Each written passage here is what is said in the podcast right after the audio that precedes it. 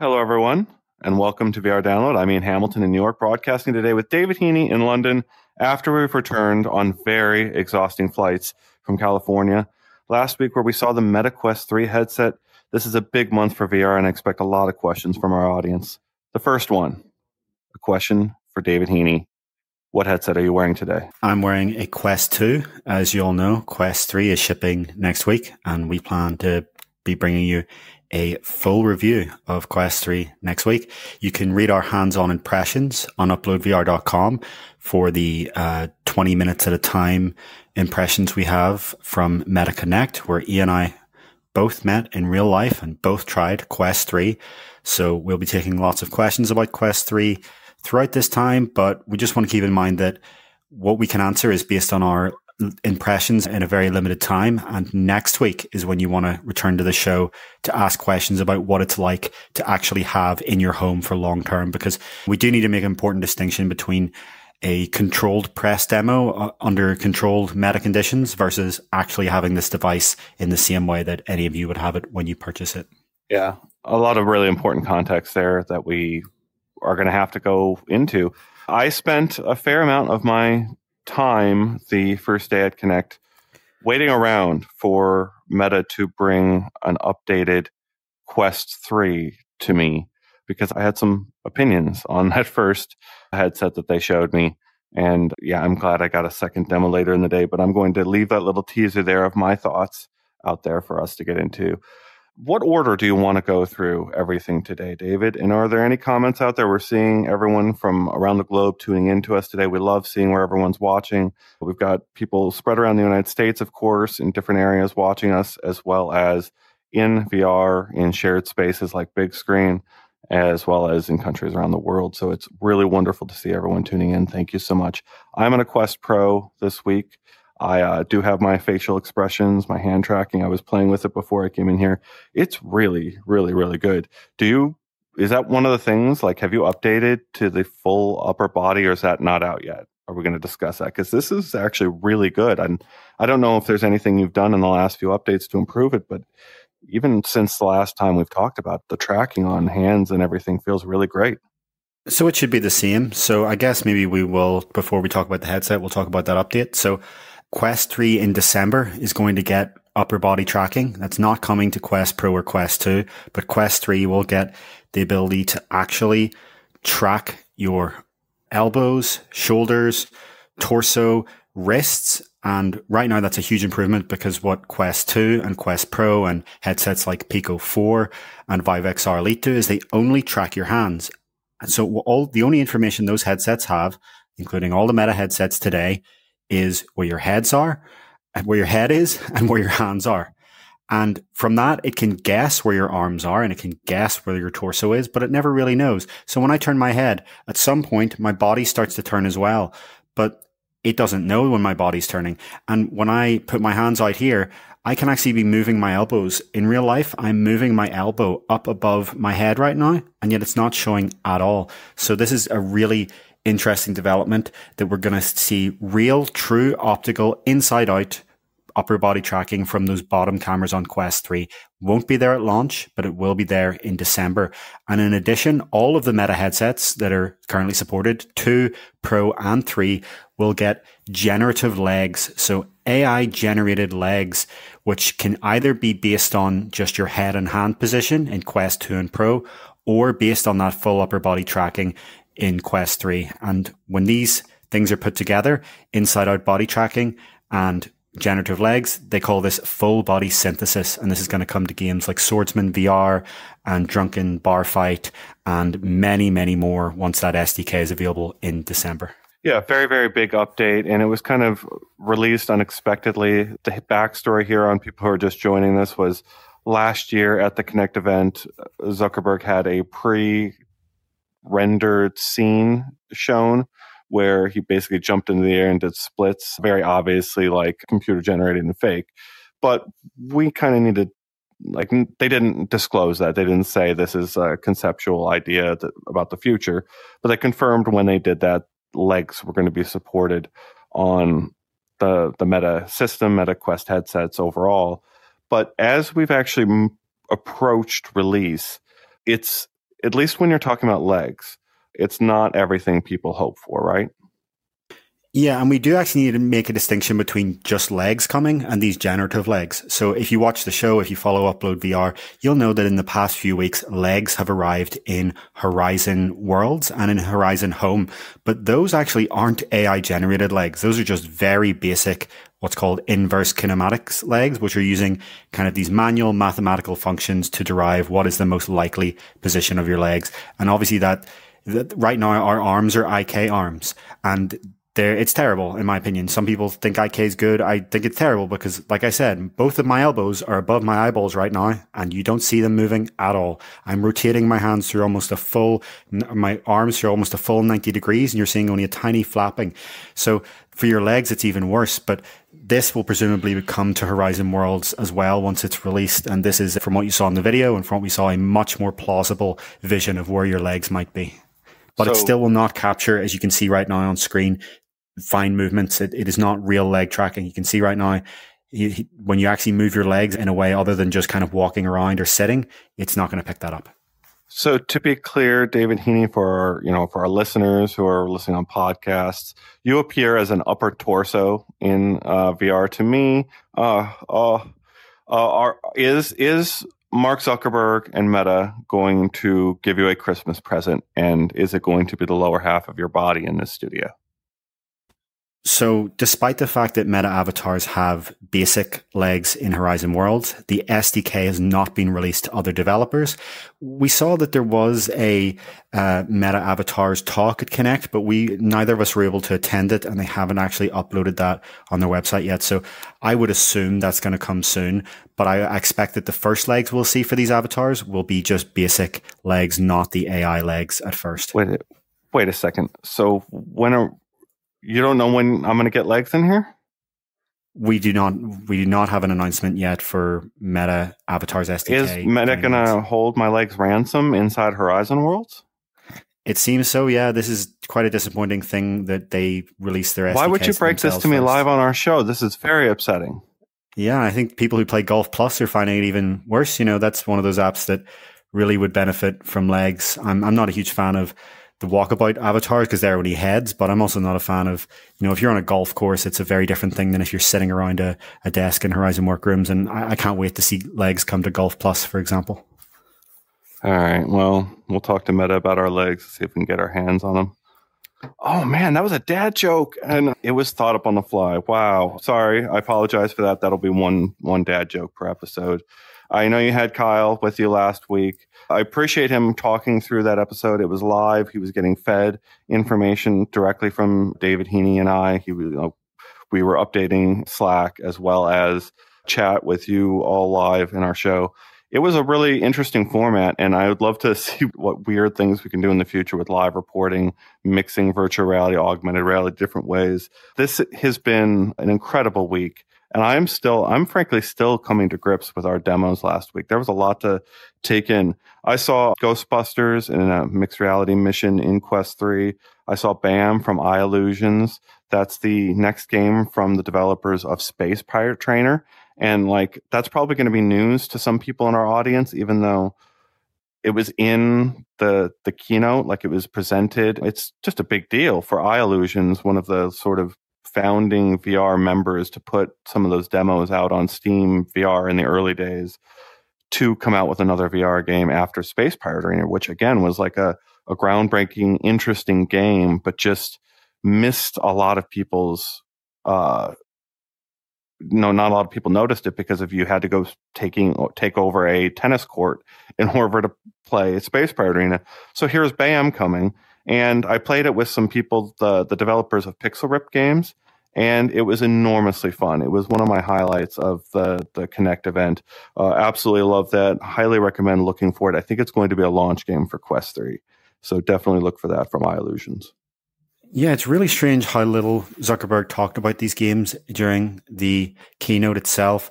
They got a very, very brief mention and you know, obviously Meta's done this strategy where they have a gaming showcase just before summer or in early summer, and then they have this separate connect. But I don't know if that's the right strategy for them, especially given their rate of hardware. I think you get the situation where people are saying, well, what happens? Where, where are all the games that we were expecting? But the problem is those were already announced back at the gaming showcase. That was the point of that. I think they would be, they would have been much better off not doing a showcase earlier this year and just wrapping this all into the Quest event and focusing a bit more on gaming. And just if anyone's wondering what you're seeing on screen right now, it is that full upper body tracking in Swordsman VR where you know if you if you haven't seen this video go to our channel and watch it where it's detailed. It really explains just how important this is for VR games. One of the things that someone pointed out on Twitter is going to be great is that if you're in a game like Onward or any shooter where you have these kind of belts around your torso you're no longer going to be in a situation where sometimes you look down and that belt is in completely the wrong place. You can look down and that belt is actually anchored to your real body your actual torso. You pull things off your torso. You would even get a little bit of kind of ambient haptics against your own body by just being able to pull guns and uh, grenades and items off your own body. That's going to be a really big game changer for VR inventories, as well as the fact that in games like swords games like this, you can now block with your elbow. You can elbow enemies in the face. You can actually see your real arms in VR, not these estimations that some people have gotten used to, but I've never ever liked. You're muted, Ian. Ian, you're muted. I'm seeing Geek Odin in our comments saying everyone will have to have this in VR chat uh, for full body tracking. And speaking of, I just got the email that uh, the Sony full body tracking system, mocopi, uh, motion capture, I can never pronounce it right, uh, is on its way to me. And I'm very interested to pair Bigscreen Beyond with that full body capture system and see how it feels um, in places like VR chat. It's like I'm not I'm not that heavy user of VR chat, but I think it's definitely an avenue to consider for people that spend significant hours in VR chat. You're going to want something for full body tracking that's a little bit easier to set up than um, the the old pucks for the Vive, as well as uh, yeah, you're going to want a newer system. You're going to want to move on from that. And I don't I don't know that this is going to get people. I don't know that Meta is going to get people with full body tracking to all the places they want to go. well, I, I, mean, so the advantage of mocopi is the cost. It's a lot cheaper, but it's still not going to get you the real, true quality of uh, those Vive trackers. But I think you know with what Meta has here for the upper body, it's it's as good, if not better, because you're getting not just kind of one point on your arm. You're getting as if you were had a tracker on your elbow, your arm, your shoulder, your hip. It's the legs that are still going to be uh, not quite there for people. Maybe there will be people who find out a way to fuse the upper body optical tracking of Quest 3 with Vive trackers that are strapped to your legs. That's the, the last part that still isn't tracked. I really wonder whether we'll see a leg tracking update in Quest 3's lifetime, though. Uh, two, two comments here I want to uh, point out. First is the New Blood Dan saying that they didn't even realize that they were coming out with upper body tracking. We've heard that from a lot of people because this was not in the main Quest 3 keynote. This was buried in a developer talk. Why that is the case, I have no idea. You would think Zuckerberg would want to say, oh, yeah, and in a few months, it can track your body too. Nope. Ian has his own theories on why that might be the case. And another pr- comment I just want to read out is that Geminosity says uh, has pointed out a really good other use case for this, which is today when you're in a VR game using a thumbstick to move about, you can choose between that moving relative to your head or your hands. So either pushing forward goes forward from where your head is or where your hands are. But with this, it can now be what you've always really wanted, I, I, suspect for most people at least, is for it to move forward relative to your body. So you can be running in one direction while you look behind you and while you shoot in whichever direction you want. You no longer have to think about your head and hands when you're moving. You go forward from your body. And I think that will not only be great for gameplay, I think it'll also probably help with sickness when people are moving around. Hmm yeah, some big changes in store. What do we want to talk about next? Is there any specific comments? Because I, I'm going to let you. You've gotten your thoughts out there, and I want to let you kind of like lead our discussion on Quest Three, um, and then I want to pipe up when when I feel it's appropriate because you've uh, you've been able to enunciate your thoughts very clearly and it's I'm I'm really impressed by what you were able to publish just uh, last week. Uh, it, David Heaney was uh, not well uh, at Connect. I uh, ran him a COVID test at the end of the week, um, and uh, he still struggled through whatever that was. It was a negative COVID test, but he struggled through. and got his hands-on analysis out, and it's it's really something that I'm I'm proud of Upload VR putting out there into the space. Right, you can go out there and get your hands-on reports. You can go out there and like see a lot of people saying, "Wow, wow, wow." But you're not going to get a breakdown quite like he's giving uh, in many places. So let's let's let you lead the discussion here, and then I'll pipe up.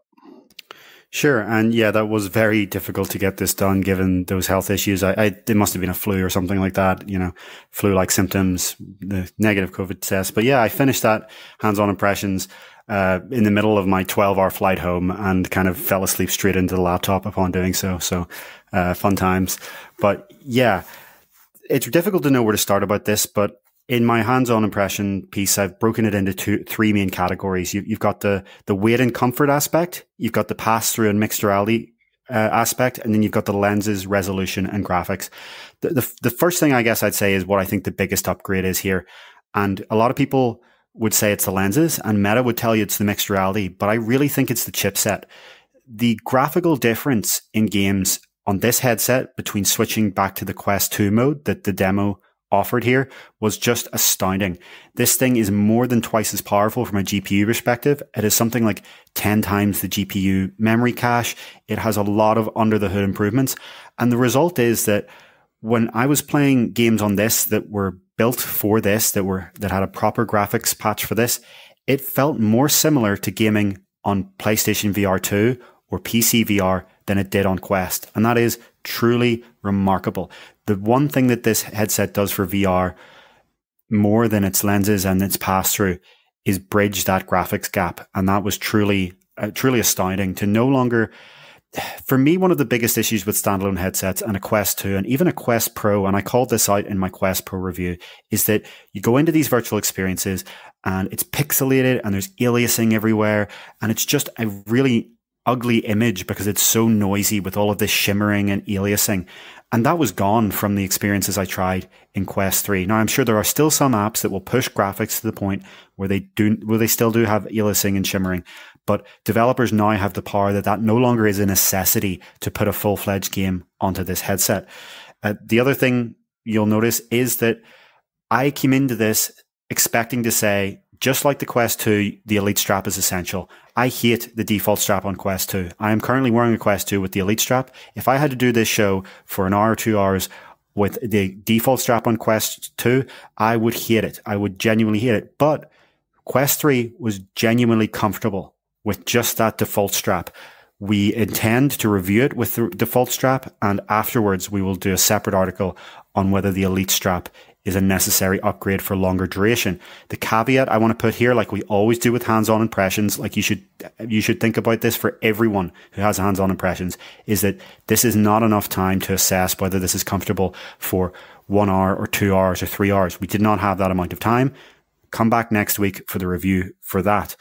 But the, the, the nice thing about the comfort also is that they've gotten rid of that kind of harsh default foam on Quest 2 and Quest 1, which just felt like it was the cheapest material they could find and it hurt your face. This is actually a really comfortable foam that reminds me almost of the kind of material you get in something like a Valve Index. This is a, in, in many ways, this is something I've noticed with this headset. It, you can tell that this had a bigger cost of materials budget than Quest 2 this is a departure from the strategy of let's try to get the cheapest thing out here and, you know, screw whatever we have to compromise. This is quite a high end headset in, in many ways, which is really strange from Meta for their, their main line. Uh, yeah. So if we want to talk about the mixed reality next, do you want to pipe in some thoughts or should we go straight to that? Um, mixed reality is going to be the area where I'm going to want to talk the most. And I'm seeing this question from Melted Lawn Flamingo saying, do they do trade ins? They do not. And I asked Meta specifically about that and whether it would be something that they would consider again and, and or look at. And it didn't sound like there was anything in the works anytime soon along those lines. So it is a tough choice out there. However, I will say that uh, stay safe out there if you're going to use Facebook Marketplace but I have found that Quest headsets do seem to retain their value if you're hand to hand kind of handing them off to people or listing them on a, uh, a place like that. Kevin Brook is asking uh, if we can cover lens fog. So this is something I noted in my Quest Pro review, And in my Pico 4 experience, I found this too. Something about the material that is used in these pancake lenses and something about the design of these headsets, they do seem to, to fog up a lot less than Fresnel lens headsets. I don't know if this is just a coincidence of the pancake lens headset designs. Obviously, Quest Pro has its open periphery, so that may be a factor there, but it did seem to also be the case for Pico 4. This is something I will be paying attention to in my Quest 3 review because the, these headsets don't come with lens cloths anymore. That is still a, a, a, truth for Quest 3, I believe, based on the leaked unboxing we saw before. Uh, we will bring you that information in the review. But the thing is that, that makes that disappointing is I think a lot of people probably don't even realize they're supposed to wipe the lenses. And if you've ever tried a Quest 2 that's been sitting around for weeks, it actually looks like a lower resolution, like blurrier lensed headset until you get a, a, lens cloth, just a glasses lens cloth and wipe it. And then it looks like you've just upgraded your display. So if that is true, that'll be, uh, be great for uh, people. But yeah, let's, let's talk about the pass through. Uh, Guy in our comments agreeing that the, the new chipset, the, the Snapdragon XR2 Gen 2, he also agrees is the best thing about the headset. It really is a beast. But let's talk about the, the pass through because Meta markets this as the first mainstream mixed reality headset. And from a purely descriptive perspective, that probably is correct. You know, the Quest Pro can do basic mixed reality, but it's, it's a thousand dollars even after its price cut. So I wouldn't call that mainstream. But yeah, um, Ian here has tried Apple Vision Pro, so he can attest to the main differences here. But just to sum it up, the, the pass through is a lot better than Quest Pro and light years ahead of Quest 2. It's in a different galaxy to Quest 2. You know, it's Quest 2 is blurry, low resolution, grainy black and white. This is true color in high resolution. I was typing on Slack, our, you know, our group, our company instant messaging platform that we use on my monitor with the Quest, Quest 3 on my head at, at one point, you know, so that's something that can be done. Um, the, the, the problem is that there is still distortion in the near field. And this is something we noted in our, our time at MetaConnect. You know, we were, we were trying this for as long as we possibly could. We had the phone any closer than full arm distance and we would see a geometric distortion and warping that made it uncomfortable to sit and use your phone, which is really strange because the resolution of this pass through was good enough to use my phone, but the distortion made me not want to. And so it's lesser, it's not as much of a problem when you're just using your hands, but there is another issue there. If you know Quest Pro or have used Quest Pro, you'll know that there is a double imaging effect on the pass through. And on Quest Pro, it's very harsh because it's the it's not only a double imaging from the grayscale underlying image, but it's also the color is following along on it. On Quest 3, you have a true color image. That's great. But there is still a, a double imaging effect. It's color, so it's not like it's the color lagging behind. There, there is full color, but your hands do not appear to move smoothly across if you pan them across your face. You will see a ghosting effect that is disappointing it's it's like a little bit worse than say reprojection is in a VR game on something like PlayStation VR 2, but this is all the time and pass through. The other problem for mixed with mixed reality for me is that at launch it will not have dynamic object occlusion, including your hands. So you put your hands up and the virtual objects are always rendered in front of your hands. To me, this was an absolute deal breaker. I think it's astonishing and shocking that they intend to ship a mixed reality headset without dynamic occlusion. I would call this a deal breaker for anyone who's buying this for mixed reality per, uh, specifically. However, Meta says that they plan to add this as a software update soon. Quote marks. All right, so time to give some of my thoughts, and I wanted to give the sort of colorful recap of us getting there. So we got there early in the day and uh, got sort of stuck in line outside this venue uh, with uh, a large number of other people in other lines, sort of looking at the time, wondering if we're going to start on time. Of course, we got into the press room at this event, uh, waiting. We, we tried to go up on, like, get into the venue. We were told not to go in the venue. We had to go inside uh, this office, this empty office at Meta uh, headquarters and wait until uh, 10:30. They delayed. I've never seen this sort of thing happen where they delayed the keynote by 30 minutes uh, with sort of having embargoed and gotten agreements from a very large number of people not to talk about the things that they've been informed about until uh, embargo lifts when Mark Zuckerberg basically uh, announces certain things in the show. So we go and do this keynote, and then we go and do some uh, try to do a demo. Right? We go to this keynote that everyone out there watched, and then we went to our demos. And um, I tried Apple Vision Pro earlier this year. I put on the Quest 3 uh, in the demo room, and I was enjoying. I really loved the VR, the the visuals, the Christmas. I love seeing the lenses uh, that I've grown to adore on Quest Pro, basically adapted for this system, um, and the clarity of the the the virtual content in a virtual world was astonishing. I loved every second of that, but I hated the pass through. Even though it is everything you said it is as a huge upgrade from Quest 2.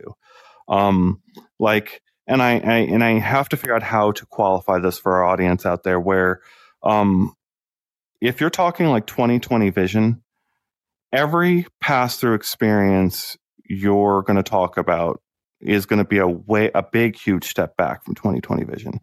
And that's for a huge number of reasons. One of the reasons is because most headsets don't incorporate your prescription correction into them right from their base models. We're looking at that actually right now with this generation something we're going to have to assess hopefully alongside the hardware. Is just what are what is the cost of prescription correction? And uh, what is how does that figure into your like buying decision and how it feeds into your purchase?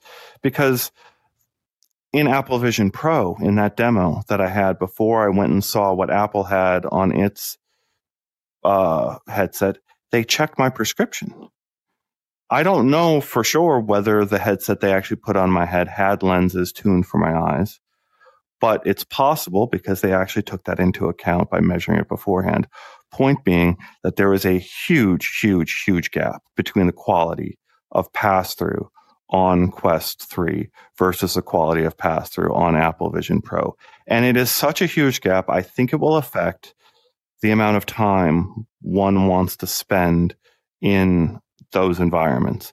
I don't think you're going to want to spend as much time in mixed reality on a Quest 3 as you'll want to spend in mixed reality on an Apple Vision Pro. Now, of course, everyone in our comments, I don't even have to look at them. Is it worth 7x the cost, right? Like, I know that's the, that is going to be the question on our minds. And I have no answer for that value question, except to start with this 2020 vision place of just how big this gap is between where we are here with $500 mass market priced hardware. That is amazing for virtual reality content, but still just so so for mixed reality stuff.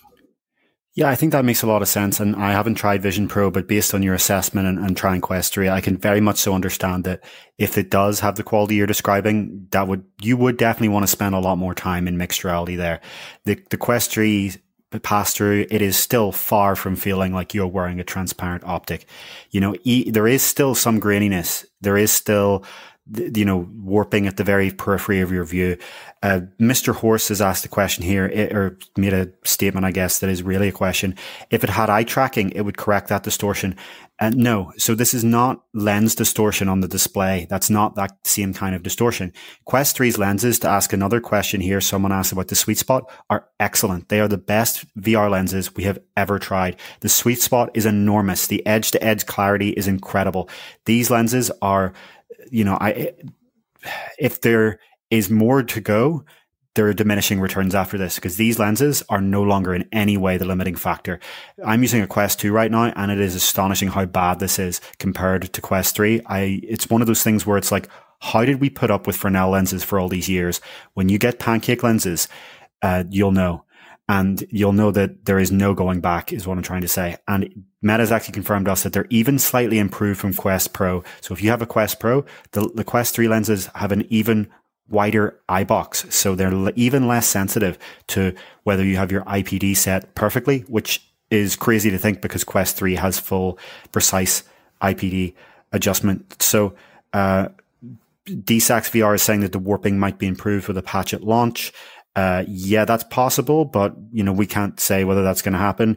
We do know that Quest Pro's pass through was slightly improved over time. Uh, someone here saying that they couldn't use their Quest Pro's pass through. They turned it off on purpose because of that warping. To be clear, the warping is much improved on Quest 3 versus Quest Pro but it's still there to the point where I wouldn't want to use my phone in this. Again, to be clear, you can read the text on your phone. It's not as sharp as if you were looking at it without the headset on, but you can read it, even notifications, even text. The problem is that your phone doesn't look rectangular. It looks like it's kind of got a wavy shape. And uh, that's, yeah, that's very disappointing to hear. Yeah, uh, I want to make sure I sort of recap my own impression of the. So I I got back to Quest Pro. I I booted it up, and um and I'm seeing people in our comments saying they're playing mixed reality games on the Quest Pro right now, and they're okay with that. I'm I can understand that, and there's people who played on the Oculus Go and enjoyed that, right?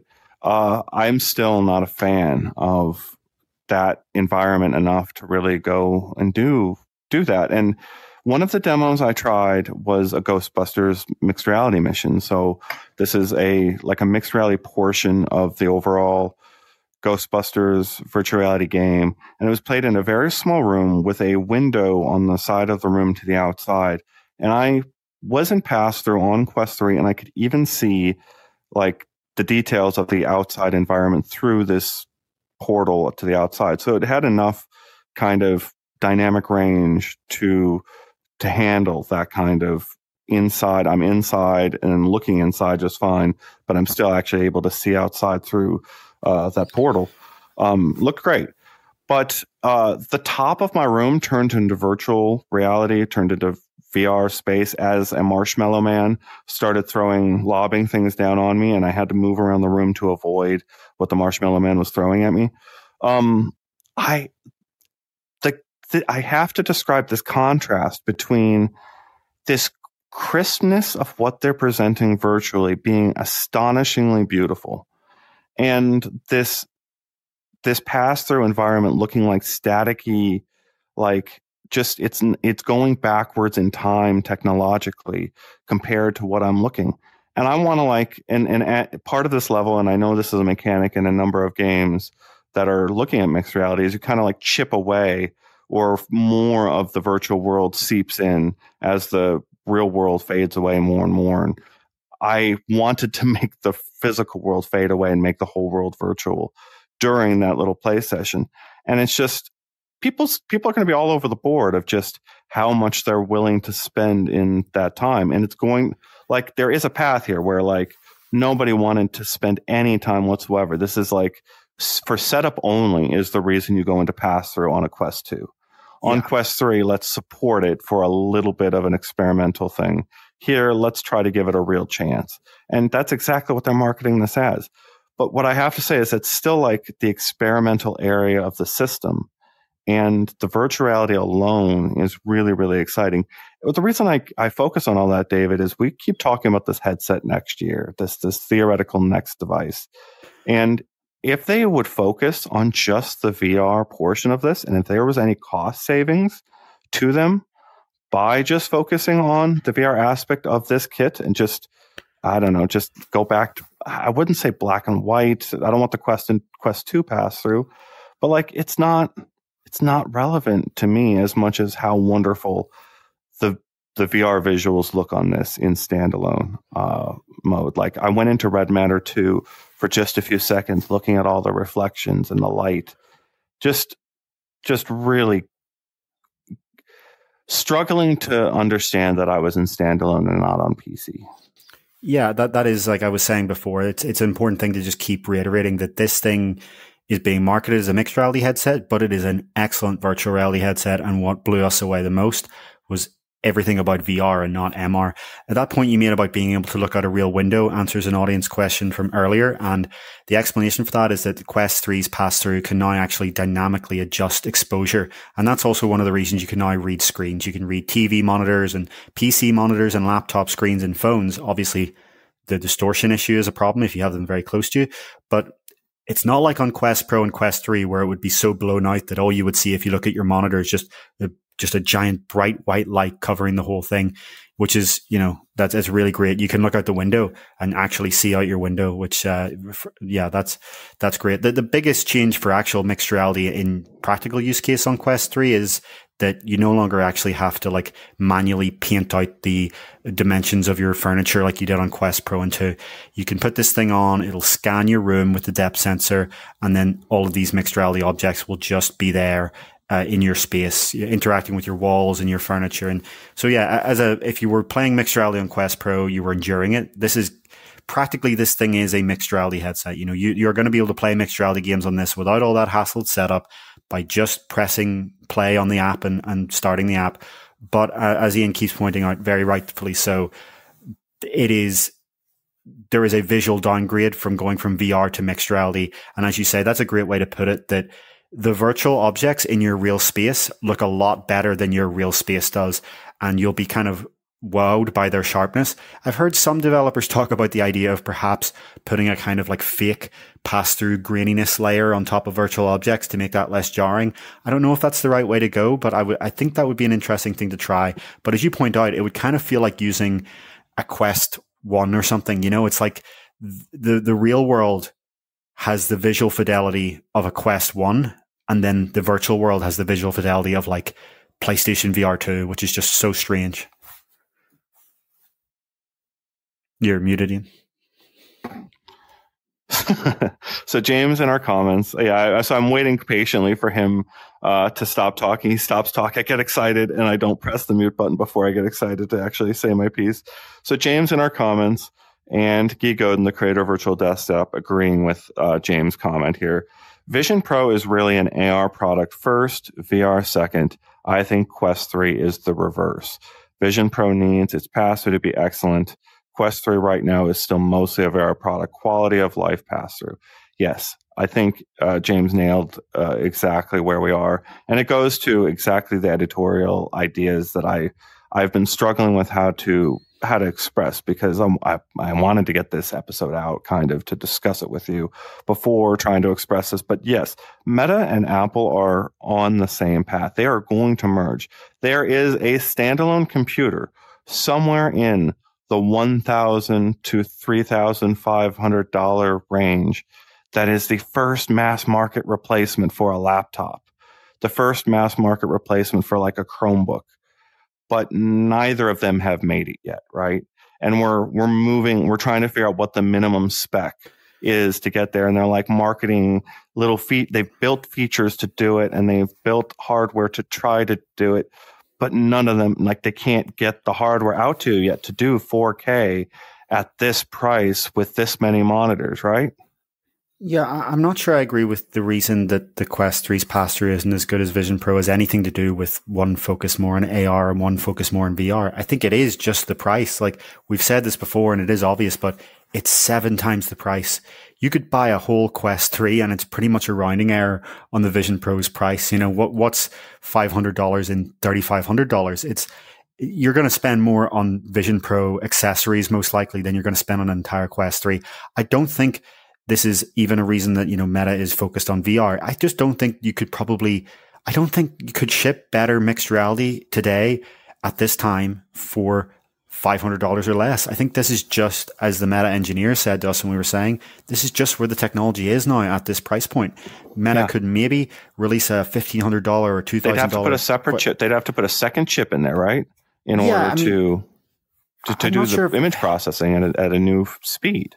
I think they need more sensors as well. If you look at the sheer number of sensors on the front of Vision Pro, it's a lot more than Quest 3 has. They need maybe higher end sensors, uh, but yeah, you're right. Vision Pro had this approach where they uh, have this entire separate R1 chip. Qualcomm does argue that they have a lot of the functions of that R1 chip built into the XR2 Gen 2. So all of this pass through, for example, is being done uh, on chip by hardware acceleration. The, you know, there are a lot of good things to also say about the pass through on Quest 3 that the latency is remarkably low. Uh, people were asking about that earlier. Qualcomm showed a demo uh, and you can find this in our XR2 Gen 2 article on uploadvr.com. They showed a demo of playing ping pong with two of these headsets on. So they're in mixed reality, playing on a real ping pong table. It, there's no virtual objects evolved in tall here. This is just just passed through and they are playing ping pong. That's how low the latency is. So Apple's quoted 12 milliseconds end to end is the same 12 milliseconds end to end that Qualcomm is claiming. But it is those distortions that really, really are just let it down. They claim, they claim, and I don't know if it feels that way. So like that scenario is oh, really odd for me, right? Like, cause like what I prefer, what I prefer 11 table tennis uh, in virtual reality to, um, a mixed reality version of the exact same uh, timing, but I'm seeing the actual paddle instead of the virtual paddle. Yeah, I guess you know there is obviously um, you know, you're going to not like the, the, the, visual quality there. You're not going to like the distortion, but from a sheer latency perspective, I mean, I don't know if you remember, I, I, was standing beside you. I tried this by like jumping to the ground and ducking and then jumping back up as quickly as I could. The, there was no delay in, in the, the oh, pass through image I was seeing. The table tennis is like at the far end of like speed for for pushing the comfort of and that, they, right? Like they were playing it. I mean, you can watch the video. They're playing table uh, tennis. Uh, sure. Well, I'd like to test it. So, so that's Qualcomm tuning their own chip and the speeds capable with that chip. That's not Meta's implementation of the Qualcomm XR2 chip. Sure, but I don't think I don't see any reason that metas would be significantly higher latency. And like I said, I was jumping in this thing. I, I I jumped from all the way up as high as I could get down to crouching to the ground and came straight back up. And you know, I've tried this for the tracking system of VR headsets. I'm used to trying this for years and years. There was no perceptible latency in the static objects. Because of how these pass-through reprojection systems work, you can't really give a global latency figure. The problem is that how they treat static objects, you'll know this if you have a Quest Pro, you'll know this already, versus objects that are moving near you is, is very quite different. You're not actually seeing a, a raw video feed. You're seeing a heavily processed image uh, processing algorithm being that is using a 3D depth map in real time of what it's seeing to stitch together those images in a, in a, in a synthetic way that bears no direct one to one mapping to the camera images coming in. So yes, you're you're going to see that double imaging in your hand. Yes, you're going to see the warping, but you know, you move your head like this and this, and it looks exactly like it does from a latency perspective. It it has the same feeling as being in VR. Mm. We're gonna have to we're gonna have to go into this. And one thing I'm I think is really valuable to express about Meta is they do now have a proven track record of updating their software significantly month by month in in ways you don't expect. So they over the last two years of Quest updates, and this came across in my interview. So uh, one thing that we haven't expressed yet is. Uh, I'm not sure if that's David Heaney and I did sit down with Meta executives with on the record interviews to ask some very hard questions about a variety of subjects, and uh, we'll get into those what we got from those interviews over time. Um, but this one of the things I did cover in one of those interviews is that Meta does have a track record of updating their software stack in significant ways for years. Um, even though there's still this impression of just let's drop off the old devices as quickly as we can in order to support a bigger platform with a bigger uh, group of people that, that can be served on uh, a new generation of headsets. Yeah, I think you lost connection for a little bit of that, but you came back faster. So I think people probably heard most of what you're saying. Yeah, just just to go back on on that AR objects and latency thing. The, the one of the tests you can do is if you see a virtual object pinned on your floor, it it's rock solid. That's the really impressive thing about the mixed reality here. And I've said this in my hands on. This is the best part of this is that the tracking is so good that that object is anchored to your floor. If you tried some earlier AR headsets and even AR on your phone before it was good or in low lighting, you'll notice that there's almost the object slides around your floor and jitters on your floor and it doesn't really look connected to it. When I was in Quest 3, when I was moving around as fast as I could, uh, that object was rock solid on the floor. And that's how you can tell the latency is low because it's the same latency for virtual objects as it is for the real objects. Mm. I still I still want you to I can't wait to see you've had this you, you did this thing where you talked about like Quest uh Quest 2's black and white uh passer and you're like go try to spend more than 30 seconds in that.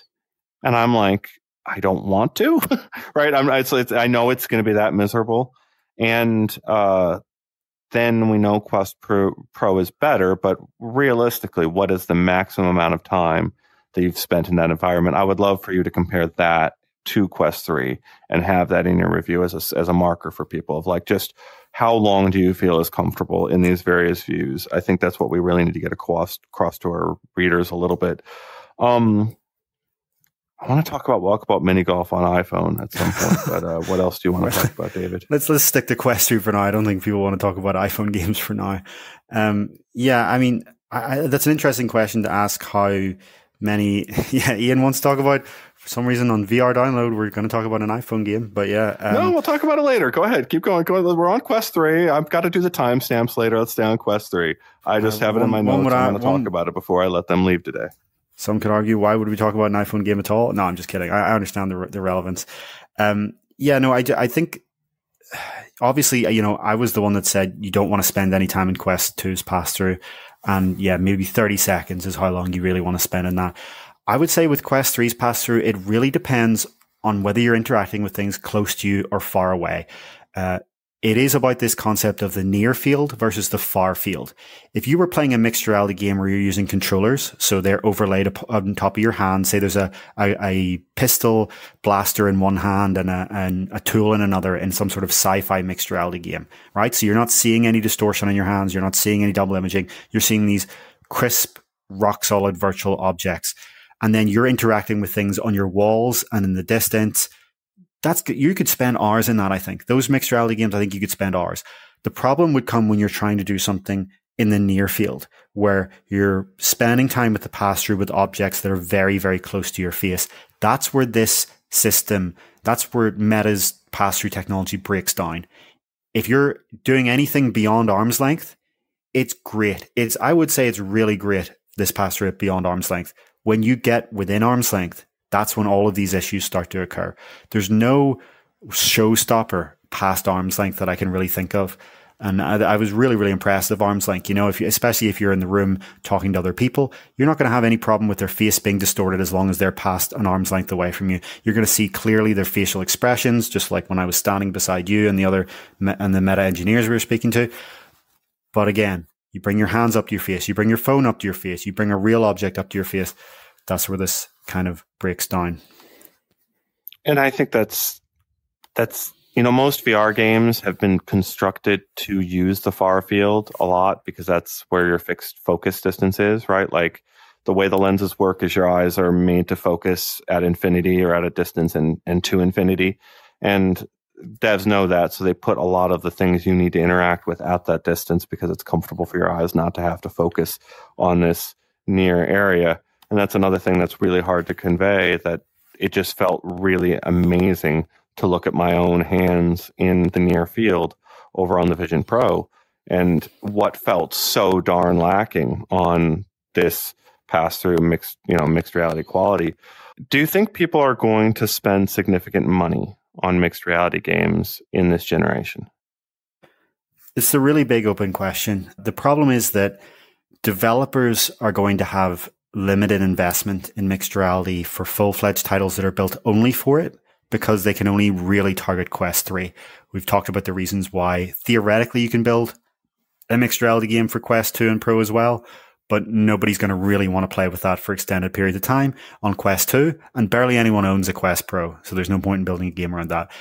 When I think a, a lot of titles are going to be both. So Demeo, for example, it's essentially going to be a choice between do you want to play this game that takes place within a room scale environment or on your table with a VR background, or do you want the background to be your real room? I think a lot of games are going to be like that. Cubism, there are going to be a lot of workout apps where, again, like Supernatural, the question is, do you want all of this to happen in your real room or you want all of this to happen in a VR environment. And a lot of the time you're going to be able to just toggle between it.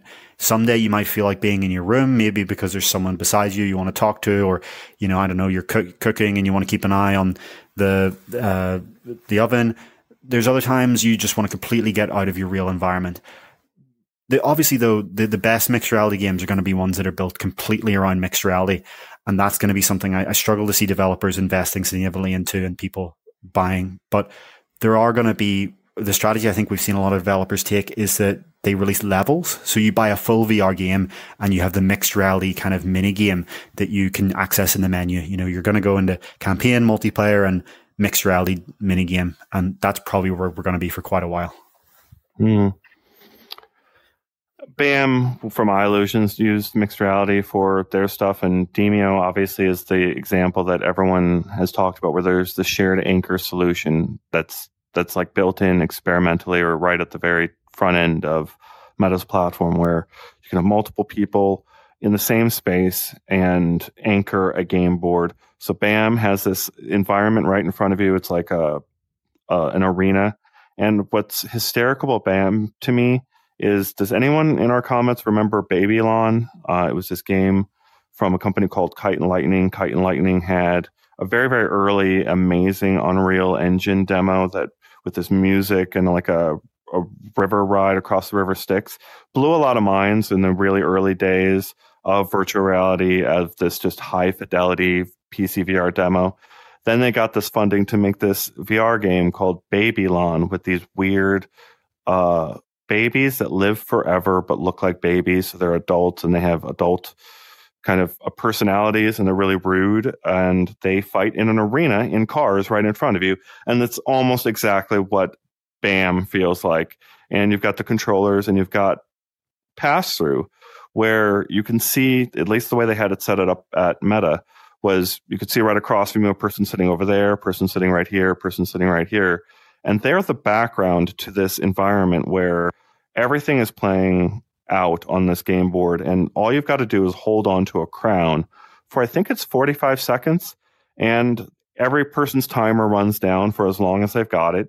And while the people are, you're using the sticks to navigate your characters around, you can reach forward with your hands and hit the other characters as they're flying around making them drop the crown, pick it up, and then you've got to like soar around this little environment with these little cars.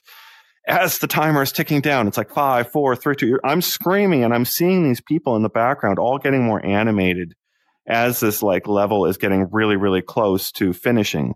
And it's it's it's intense. Like you you don't want the person to have it for the the championship. It's like it's the same tug of war concept you get in all the team shooters. Uh, it works out fantastically here. I loved it. Um, and it did use mixed reality well. Like it made the virtual, it made the, the physical environment the background for the content in a really appealing way. I loved it. Yeah, I think that those sort of games that are co-located and take place in your room uh, with multiple people in a shared space multiplayer are going to be great. I think those are going to be the new split screen of the kind of mixed reality era, you know, where you want to play in the same room as someone. The problem is obviously you, you need to have two Quest 3s at, at minimum and, and I, you know, maybe three or four if you want to bring in more people. That's going to be a tough ask. Most, most families are not going to have that. But for the few families that do have that, where, you know, both people have a Quest 3 or you have multiple, I, that's that sounds like a really really compelling experience. It's almost like having the VR arcade experience of being together in a shared space, but in your home. And I'm really excited to see what that might look like when you take it outside into the garden, into the, into the yard.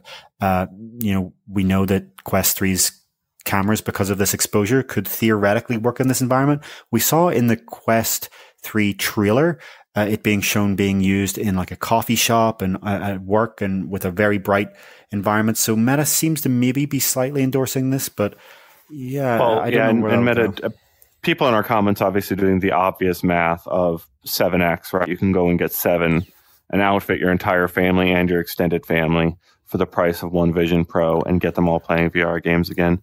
And I think it's it's the price of the Quest 3 at $500. It's it's tough for people who've been who bought in at 300 to see it's got to be more expensive to upgrade. It's tough probably for Meta to put it out there and not continue the story of constantly lowering price. Um, but what I'm seeing in the grand scheme of things is Meta doing to Apple what it did to everyone else, where they're priced so under the competition that it's you're you're doing math of how many other people can you get into VR with you rather than just are you getting one product or the other like that's how broken the competition is Yeah, that's a good point. You know, even if you could, even if there are multiplayer games for Vision Pro that are designed around its specific capabilities, you're not going to be playing with any of your friends realistically unless you're in a very specific socioeconomic circle. Whereas if you buy a Quest 3, odds are, you know, if you're a gamer and you're in a group of gamer friends, at least someone's going to buy one. And those who are, who are not, a lot of them can buy a Quest 2 for $300 or a used Quest 2 for $200 or something like that. And you have actual people to play with. So, you know, it's a very appealing aspect of this pricing. But I do agree with you that, uh, and with many people that $500 is a lot more than 300. And I think that's the main limitation of this product. At 500, it is simply in a different pricing league than Quest 2 was at launch. Yeah, and I'm seeing a lot of people in our comments discuss price, so I'm going to make sure to segment this in our timestamp to discuss price and buying in. Um, I think it's valuable to just give history lesson on what Meta does they have usually supported very large sales right around Black Friday. So the cheapest prices of the year for a Quest device is usually around end of November. And you can look on Best Buy, places like that, where there are usually big, big, big deals and big discounts. So the well, not big. The balance they're, they're fifty dollars or so. That matters yes. But it's it's also they've bundled in extras and they have seen dramatic discounts uh, sometimes.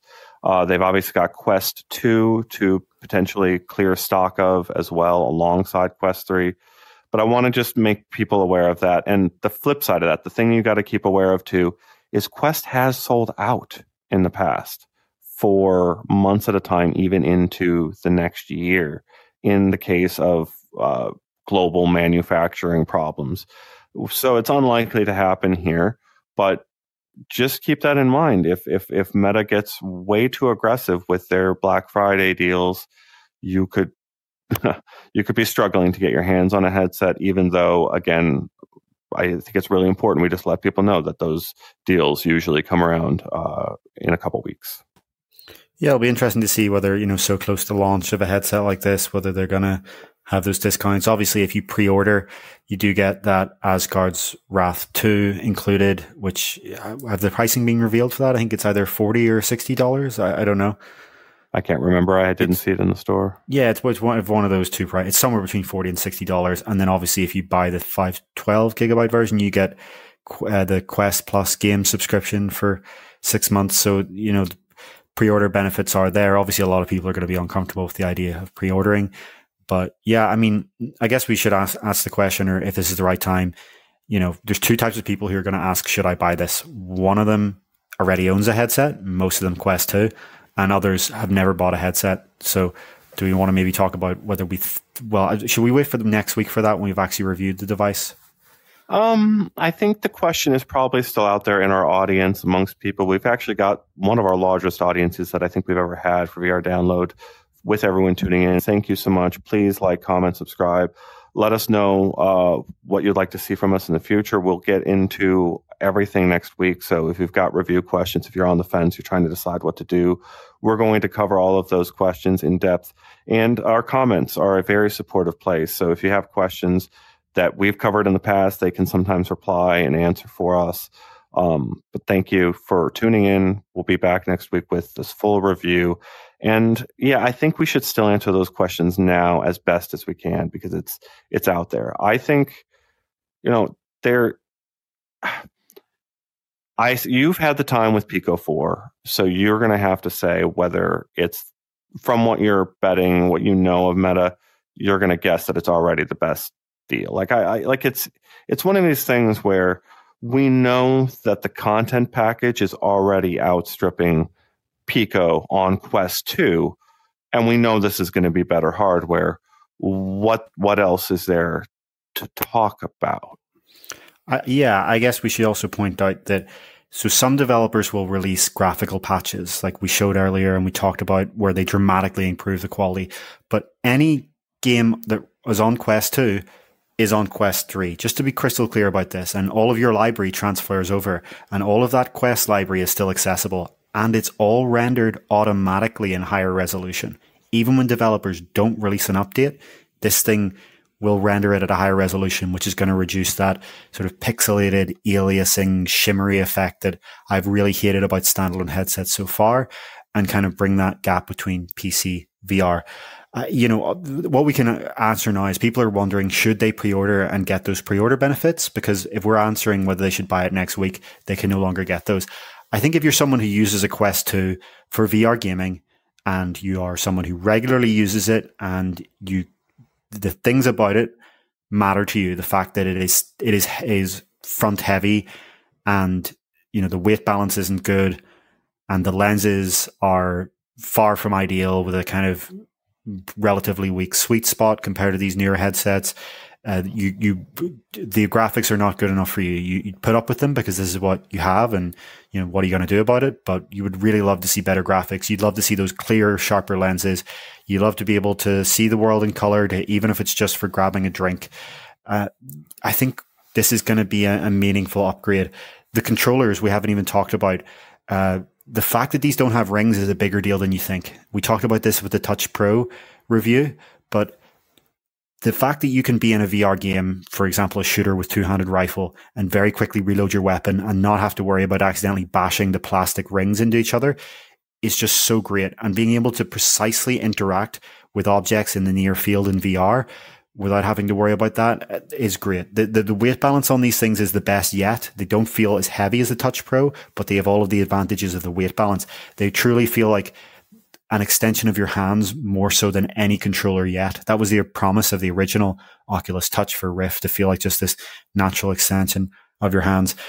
I think this thing is going to be worth upgrading if you are a, a hardcore Quest 2 user. And if you are a new VR user, then again, this is only our assessment so far. We haven't really reviewed this. We're just saying what we've tried so far. If $500 is enough for, it is not so much that it is a life changing sum of money for you, this is a good place to enter. And if it is such a, a large amount of money that it would be dramatically life changing for you, then I think you should probably wait for full reviews to decide whether it's a good idea for you. Um, very complex recommendations already. Uh, I think we need to double check the pre-order bonuses because I did think that Asgard's Wrath was for the full eh, year, uh, for example. So you can, uh, I believe, get Asgard's Wrath uh, with your pre-order of Quest Three, I believe, throughout the year. But uh, I think David Heaney has just pulled off his headset to search. I like the I like the researching face over there. Um, I'm gonna say this is pretty up, pretty easy upgrade for most Quest 2 users. I think the question is going to be specifically which accessories and which model to get. Uh, I think between 128 and 512 is a very big gap for a lot of people, and I can imagine people out there in our audience waiting for a review to make that assessment, especially uh, if their money is short, right? Like, um, so if your money is short and you're trying to get the right accessories for your product, I think you're going to have to wait a little bit for us to kind of go through what some of the options are out there. I did this uh, sort of, I did this tweet out there, uh, kind of just throwing out there that I thought that I purchased for myself the uh, case, the charging dock, and um, one other thing. I can't remember what it was, but the charging dock is extremely important to me uh, in particular. Uh, I think we've got an image in there somewhere that we used of it, but the charging dock I think is going to get my headset and my controllers ready for me a heck of a lot more than just plugging it in and leaving it there waiting for me.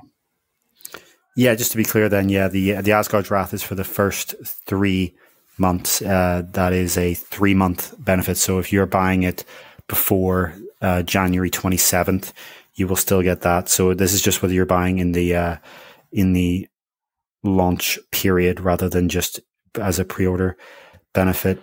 Uh, so I think people have time, right? I think people have yeah. time uh, between now and sort of this potential Christmas rush around November uh, to yeah. make their deci- buying decisions on exactly what package of Quest Three. And I think we're gonna we're gonna get that package onto our website. We're gonna make sure people know exactly what they should buy if you're a different type of buyer.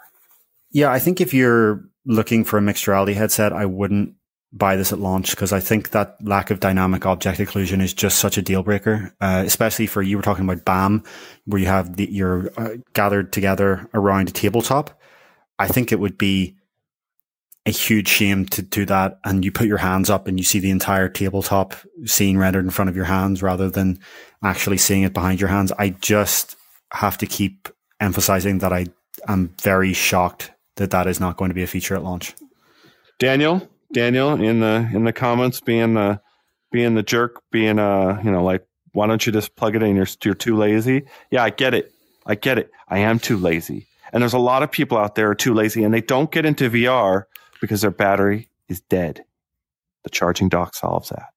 Yeah, I agree with Ian. The charging dock was the one of the best parts of Quest Pro. The fact that you don't have to plug it in, you just set your headset down, and not just the headset, the controllers too. This charging dock comes with rechargeable AA batteries with contacts on the side, so you dock your headset and your controllers down. That means you can just leave it there. You, this is a dedicated dock. You never have to worry: are my games installed or updated, or is my headset charged, it's always ready. It's always updated because you leave it on the dock and it will keep downloading updates all the time and it will be ready to go as soon as you want it. So as soon as you feel like jumping into VR, you just grab your headset and you go. It is the best part of Quest Pro.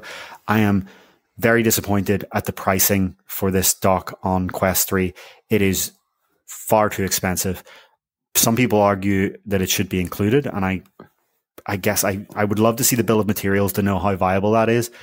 But instinctually, I do think that they would have had a much more retentive product if it was included. At the very least, though, it should not be $130 or whatever it is. It uh, should be. I would. A fraction I would pay a couple hundred bucks. I would pay a couple hundred bucks for a charging case. I think that's I think it's that valuable of a of an addition because I all right so well I also got got called out on this on Twitter for the best carrying solution for your Quest. So let's, I'll put this on the timestamp right here. Okay. The best carrying solution for your Quest is a, is a lens cover that just slides in and covers the lenses themselves and then wrap it in a, in a t-shirt and then stick it in your bag. That should keep your Quest safe from most travel situations. Don't you agree? Or am I completely off base there, David? Yeah, I, I, do like the idea of a charging case. You broke up a little bit there, so I didn't hear the very end. But yeah, the, the charging case would be uh, ideal for transport. Yeah, so I'm well, so I'm arguing for a T-shirt and a lens protector as the the cheapest route to carrying your Quest from place to place, and it actually should do a pretty decent job of of protecting the the main parts of your Quest that you carry out, the lenses, right? Uh, but Yes, I want a charging case, and I will pay. I will pay a hundred bucks. A couple. What? Yeah, a t-shirt case. What? What is a t-shirt case? You put a lens separator, you put a lens protector into the Quest, and then you just cover it in a t-shirt. You're good to go. Well, I mean, they're going to be they're going to be twenty dollar cases on Amazon that are going to be a lot better solution than. Well, the t-shirt's ten dollars. Yeah, I think we, right. one of the things we have to say about accessories, and I would always say this before you go and buy the meta ones, is that there are always going to be uh, third party alternatives for a fraction of the price available on Amazon. We don't know yet whether Meta have made the schematics and sort of technical specifications of the charging dock available to third parties yet. But I would be very shocked if they didn't. It would be a very strange decision for them to be the only provider of that. I would not be surprised if we see a charging dock that costs half as much arriving on Amazon by the end of this year. Yep, yep, yep, yep. It's, an obvious solution, and I think it will dramatically increase the reach of Quest uh, for a lot of people, especially if it's slim. And of course, just the context there that why I'm pushing for this is Meta is already shipping charging cases for their Ray Ban smart glasses, right? So first generation and second generation smart glasses use a charging case that will get you through multiple charges of using using this device out in the wild. We have a question here from a paid question for $2. Thank you so much from Sherzod Khan City.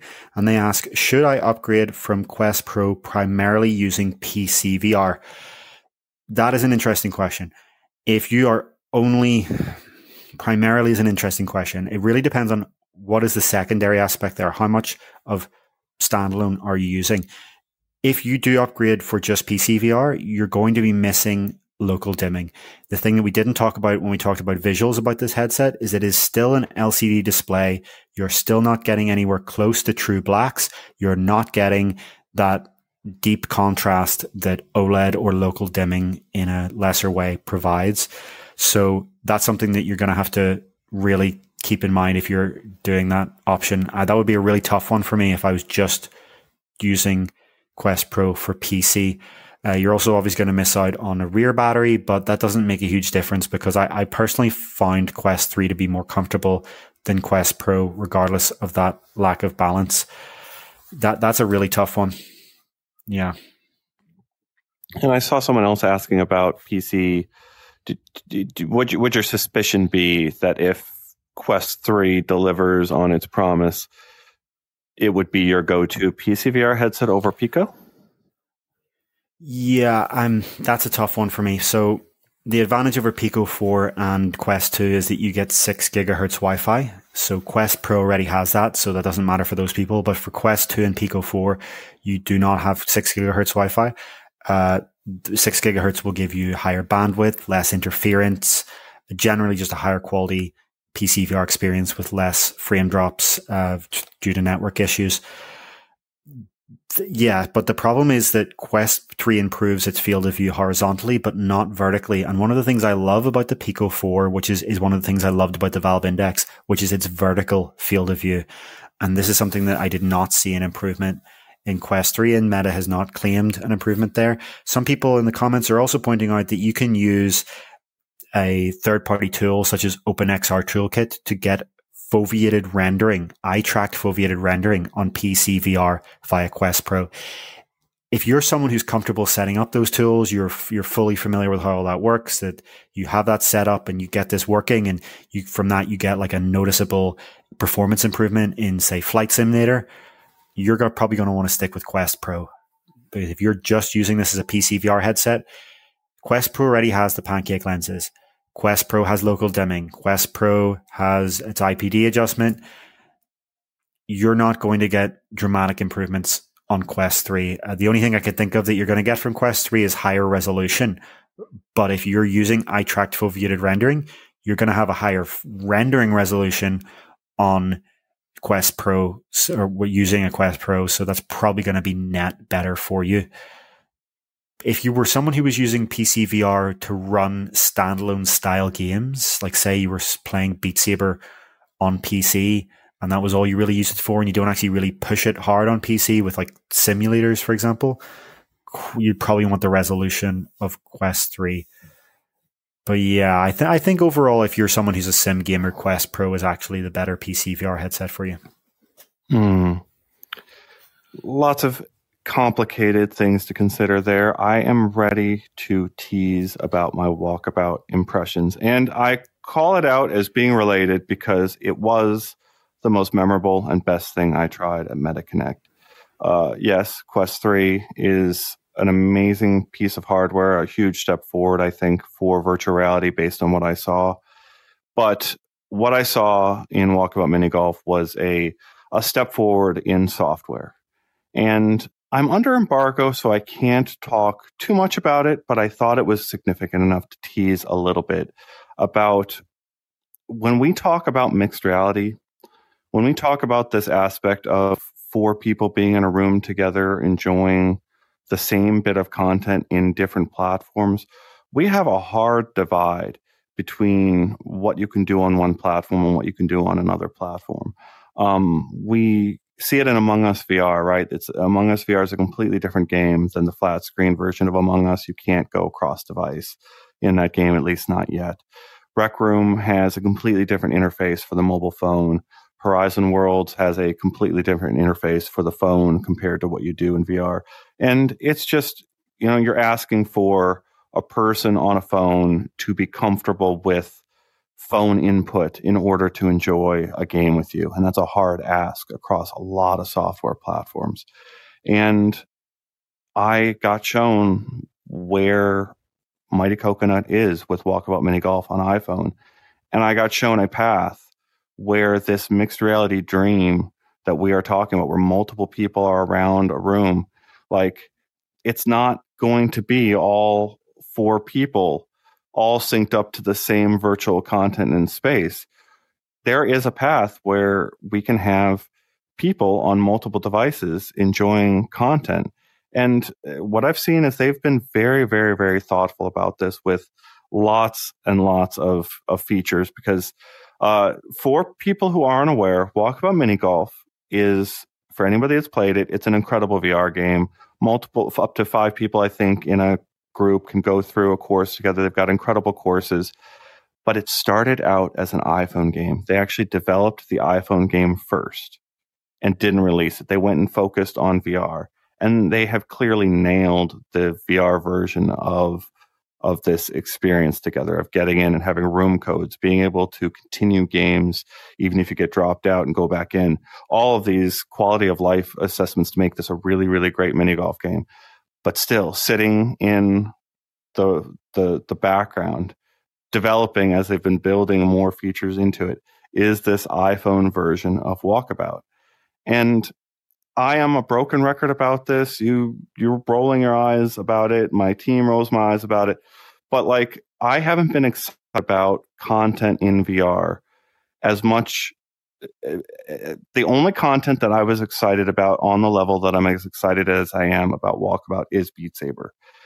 It's too accessible to too many people to play Walkabout, to play mini golf, and have that brought over into virtual reality. And it gets me so, so excited for the future to imagine a really great experience, a, a thing you can go download on your phone and it's a good experience there, and a thing you can go download in VR, it's a great experience there, and then have crossover between them. That's a dream come true. And I did feel like Walkabout was closer to a satisfying experience there than even Horizon Worlds is and and and Rec Room is. So I'm going to leave that tease out there until I can say more, until I can show more to our audience. But it was it was a really really excellent demo and the most memorable thing I try to connect. Yeah, um, yeah, uh, that that's what. Yeah, that's what I have to say about that. Yeah, yeah. Are you gonna like what, like are you convinced that the like simulation is going to drive mainstream like like flight games or are you just not on the the walkabout bandwagon at all like you just no i, li- I like walkabout of a game i like it in a headset i just don't have any interest in playing it on a phone i don't think ha, phone ha. i don't have any interest in playing it on a phone it sounds like crap doesn't it it sounds like it'll be terrible i, I want i want like why wouldn't i just play any of the other gaming platforms then if what's the point if i'm not actually in it all right, we'll see. We'll see. I'll get to it in my report. Stay tuned. Okay, I'll, I'll stay skeptical, but willing to be convinced. Yeah, some people in the comments pointing out Quest Pro doesn't have 120 hertz. That's a great point for standalone, especially for PC. I, I think very few people playing bigger titles like simulators are, are actually going to choose the trade off of 120 hertz versus uh, higher resolution and performance. I even with a 4090, you're going to struggle to get 120 hertz in any of those games like Flight Simulator at any time. Uh, but that's Anthony a very important asking, point for standalone. Yeah, Anthony I, I, asking with a paid question here: Does the VR Bridge dongle utilize the full capabilities of the Quest 3's wireless? It, it does not, and I was I was just about to answer that because there's another commenter that has commented something very similar that's very relevant. Someone was asking. Uh, Clayman said, "How many of us are looking at having to replace their main router to get Wi-Fi six? So important thing to note: Wi-Fi six does not have six gigahertz weird name, confusingly named. Wi-Fi 6E is the extension of Wi-Fi 6 that has six gigahertz. So in the same way, the VR Bridge AirBridge dongle, we don't even know if it supports Quest 3. Let's start with that. But it does not have six gigahertz Wi-Fi. It is a Wi-Fi 6 dongle, but it is not Wi-Fi 6E. So if you want to use the full wireless capabilities of Quest 3, or Quest Pro, you need to get Wi-Fi 6E, a access point or router that has that. Mighty Coconut has shown up. Thank you so much for tuning in. Let's get some golfers in here. I'm tired of these these skeptics of the of the golfing uh, landscape. I am I'm fully on board with let's do 18 holes at the end of every week. Let's take every meeting in mini golf. It's better I than work. About, I look. I love walkabout mini golf. I also love Golf Plus. I play. I play golf. I play golf virtually. Oh, I just don't. What did like you think of phone. the graphics? What did you think of the graphics updates that they're showing for Golf Plus? Oh yeah, that really looks incredible. Uh, you know, that's my father's favorite VR game is Golf Plus, and I can't wait to play around him. Hello, I'm back in Quest Pro. So my Quest 2 ran out of battery. I somehow didn't notice the battery indicator.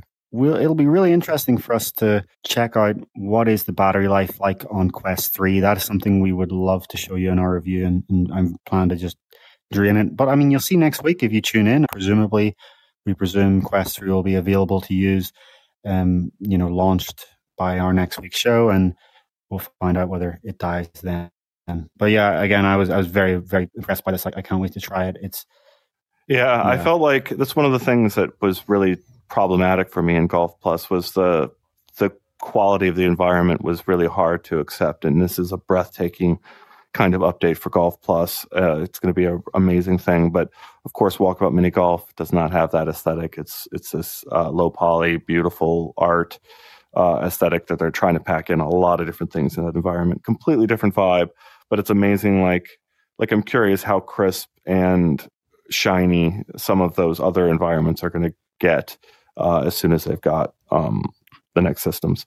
But um, I uh, is there anything else you want to close off on before we we yeah, shove off today? What else would we got to cover? i Just want to reiterate what you said there, and that you know, just to if you haven't heard us say this t- ten times already in this, it is just remarkable what is possible graphically on Quest Three compared to Quest Two or Quest Pro, and that is really the big difference here. And like we are seeing so many developers start to tease what they think will be possible in their game. We're going to see so many Quest 3 upgrades from all of these titles.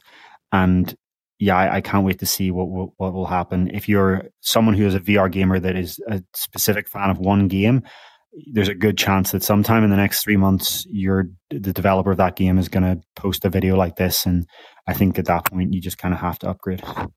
Yeah, and I think it's worth thinking that it's just the beginning, right?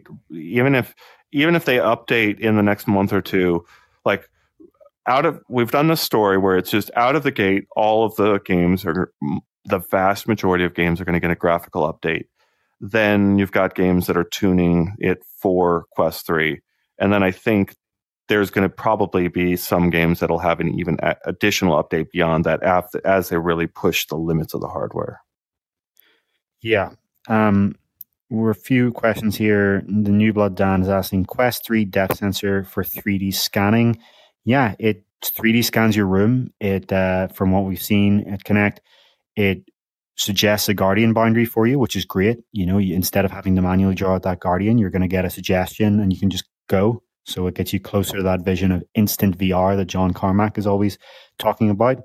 Um, another question here: whether the compression is worse over six gigahertz compared to USB C tethering. So the the link isn't whether it's wireless or wired is not actually the the limiting factor for compression on the standalone headsets. It's actually the decoder in the headset and how much uh, bit rate the high, the bit rate that it can decode. We have not got details on this yet, but what we do know so far is the Quest 3 for the first time in a standalone headset that we're aware of can decode the AV1 video codec. So we expect that it will probably be able to decode higher bit rate as well. Geek Godin in the comments, if you're able to talk about this, please do. You know, give us some details on that. But you should definitely expect that the uh, bitrate decoding on Quest 3 should be higher, so you should see less compression in PC VR. You know, while we're on that subject, do we want to talk about the avatars that you know the Boz, uh, sorry, the the Zuckerberg interview in VR? Yeah, I, I, guess that would be a good thing to to talk about because it was it really shocked the world. I saw this reverberate through. When I say the world, I mean the, the tech community, the the people, especially who are you know founders and software engineers and venture capitalists who have been ridiculing the idea of the metaverse for years now and ridiculing the idea of VR for this kind of social use case. Many of them saw this and were absolutely blown away, as was Lex himself during the interview. If you haven't seen this, just Google or it's just YouTube search, sorry, Lex Fridman, Zuckerberg, and you will see that they conducted a full, mm, longer than an hour interview with these photorealistic prototype avatars driven by the face and eye tracking on Quest Pro, presumably powered by a PC, but not confirmed. And it is just astonishing. Lex is frequently expressing utter shock and amazement at what he's seeing. He just says that this is beyond the uncanny valley. The uncanny valley has been surpassed, and that he genuinely, genuinely felt like he was sitting across from Mark Zuckerberg, despite the fact that they were hundreds of miles apart. I did this demo last year where I talked to a meta researcher over a long distance. I felt like the avatars had crossed the uncanny valley. Critically, I tried that demo at the unveiling of the Quest Pro, and they did not show their codec avatars at the uncanny valley surpassing level on the Quest Pro. And it appears that both uh, Zuckerberg and um, Lex were wearing Quest Pros for this interview. We don't know the tech stack behind getting that feed, but it's a very, very exciting moment. And it's, it underscores why we do this work. And what I kept seeing in the commentary was this image, uh, split screen with Zuckerberg and his photo from the Eiffel Tower. So his image of Zuckerberg looking like a cartoon, like we look right now on the left, compared to Zuckerberg over there on the right. And I kept seeing people suggest it was just a couple months of progress between these two images. And that was very much not the case. This is a multi year effort on the scale of uh, about half a decade now, uh, where they've been working towards photorealistic avatars where you'll wear them in virtual reality and appear as your avatar instead of yourself. Vision Pro had similar avatars. They call them personas over on the Apple ecosystem. So you put on your Apple persona and can appear in a FaceTime call as your avatar instead of yourself. So that's how you can do a FaceTime call from virtual reality over on the Apple ecosystem. Well, Meta is working towards the same uh, the same end game. And it was missing on the Quest Pro. It was using the XR Gen 1 processor. It had face and eye tracking on it, but critically, we haven't seen too much done with it on the, the social front. In fact, David Heaney's app here is a, among a handful of apps that actually take advantage of the face and eye tracking on the headset. That's how underutilized these new features are. But if we hooked up this face and eye tracking technology to a very, very high powered PC that did some of the encoding and decoding for our avatars. And then we had ourselves scanned over at Meta headquarters in incredible amounts of detail. There's potentially a future version of this show where he appears as he actually does in reality, and I appear as I actually do in reality. And we have this entire show with your audience using VR as an intermediary step on the path to completely believable avatars. And I don't think many people could grasp the enormity of that until they saw Mark Zuckerberg's face, both as a cartoon and as this avatar. That's what it needed. They needed a face that they knew uh, before and after to to like put two and two together that oh that's that's what the metaverse is for? So uh, I, it's a it's a big coup for meta overall to get this out into the wild and get this image this message that they've been trying to sell for years that they're actually building foundational technology for the future of human communications. And and Mark Zuckerberg has done that himself by appearing in this podcast with Lex yeah, and I think it's interesting that this could arrive sooner than some people think, and maybe even sooner than I used to think, because we saw earlier this year there was an apparent meta roadmap leaked to The Verge that described these codec avatars arriving in the next version of Quest Pro. And then last month, we saw this report from a Korean news outlet, a South Korean news outlet, that suggested that Meta had partnered with LG with the intention of releasing a second generation of Quest Pro in 2025. So, if these reports are describing the same device, if the Verge's report about the next Quest Pro is describing the same Quest Pro 2 that LG may be working with Meta on, that suggests that there's a possibility that Meta could ship a version of these codec avatars in that headset. But to be clear, the, the rumor of that LG headset suggests that it would be priced somewhere on the order of $2,000. So much more similar to Apple Vision Pro than a Quest 3. But fascinating to think that we could be just two years off this shipping in a product, albeit an well, expensive product. On the grand scale of things, you start wondering whether Meta, whether Apple's embracing of embracement, embracing, whether Apple embracing personas on the Vision Pro might have altered Meta's thinking here a little bit. Um, did it accelerate any of their plans and make them realize that maybe this is a market for? Because I've seen this war of words. It's like the sniping, and honestly, these, these executives are pretty professional at not taking snipes at each other unless there's like a overarching reason. Um, but like Meta made conscious choices to make the best package that they think can ship at somewhere between $300 and $500 and that's their path to mass market.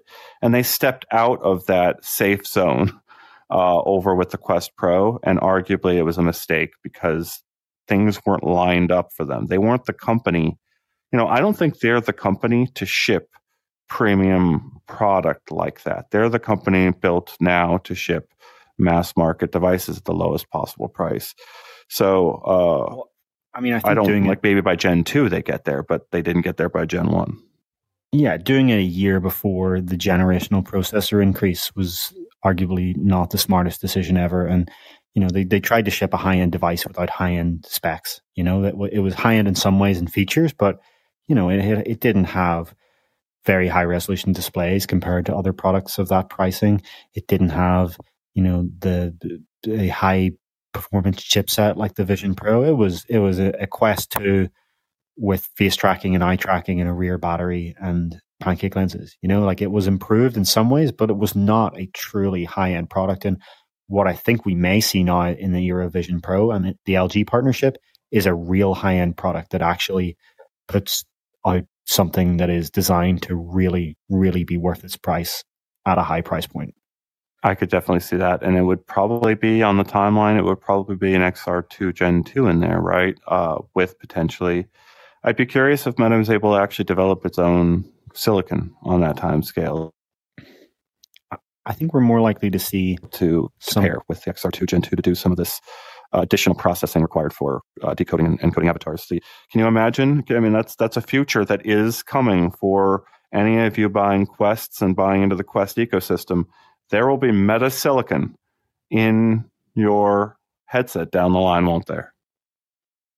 I think developing their own silicon is going to take a lot longer than that. And I think if you look what's happened, reportedly they have kind of backed down from that and doubled down on their partnership with Qualcomm.